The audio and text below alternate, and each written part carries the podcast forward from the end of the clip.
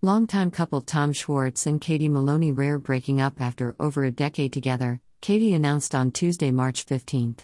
I never thought I would have to make an announcement like this. But I feel it's important that I'm open about my life with you, she wrote on Instagram. After 12 years on an adventure through our life together, Tom and I are ending our marriage. This ending is not met with resentment or animosity, no sides to choose. Sharing that she and Tom have deep admiration for one another that will always remain and we cherish our friendship, she added, although we may be on different paths, we will continue to love and support one another's happiness. Tom also confirmed the split in a post of his own, writing, Well, this sucks. How am I supposed to capture 12 years of love in a F. King canned Instagram caption?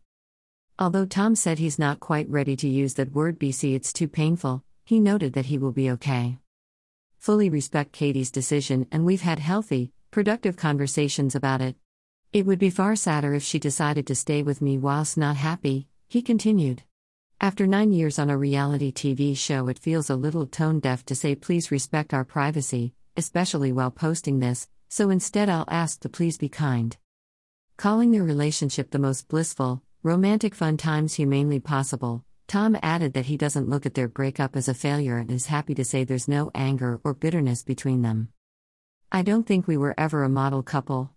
Maybe we are model divorcees. A dubious title, I suppose, he added. I'll be fine. So I'll shut up now and say it one last time love you, bub.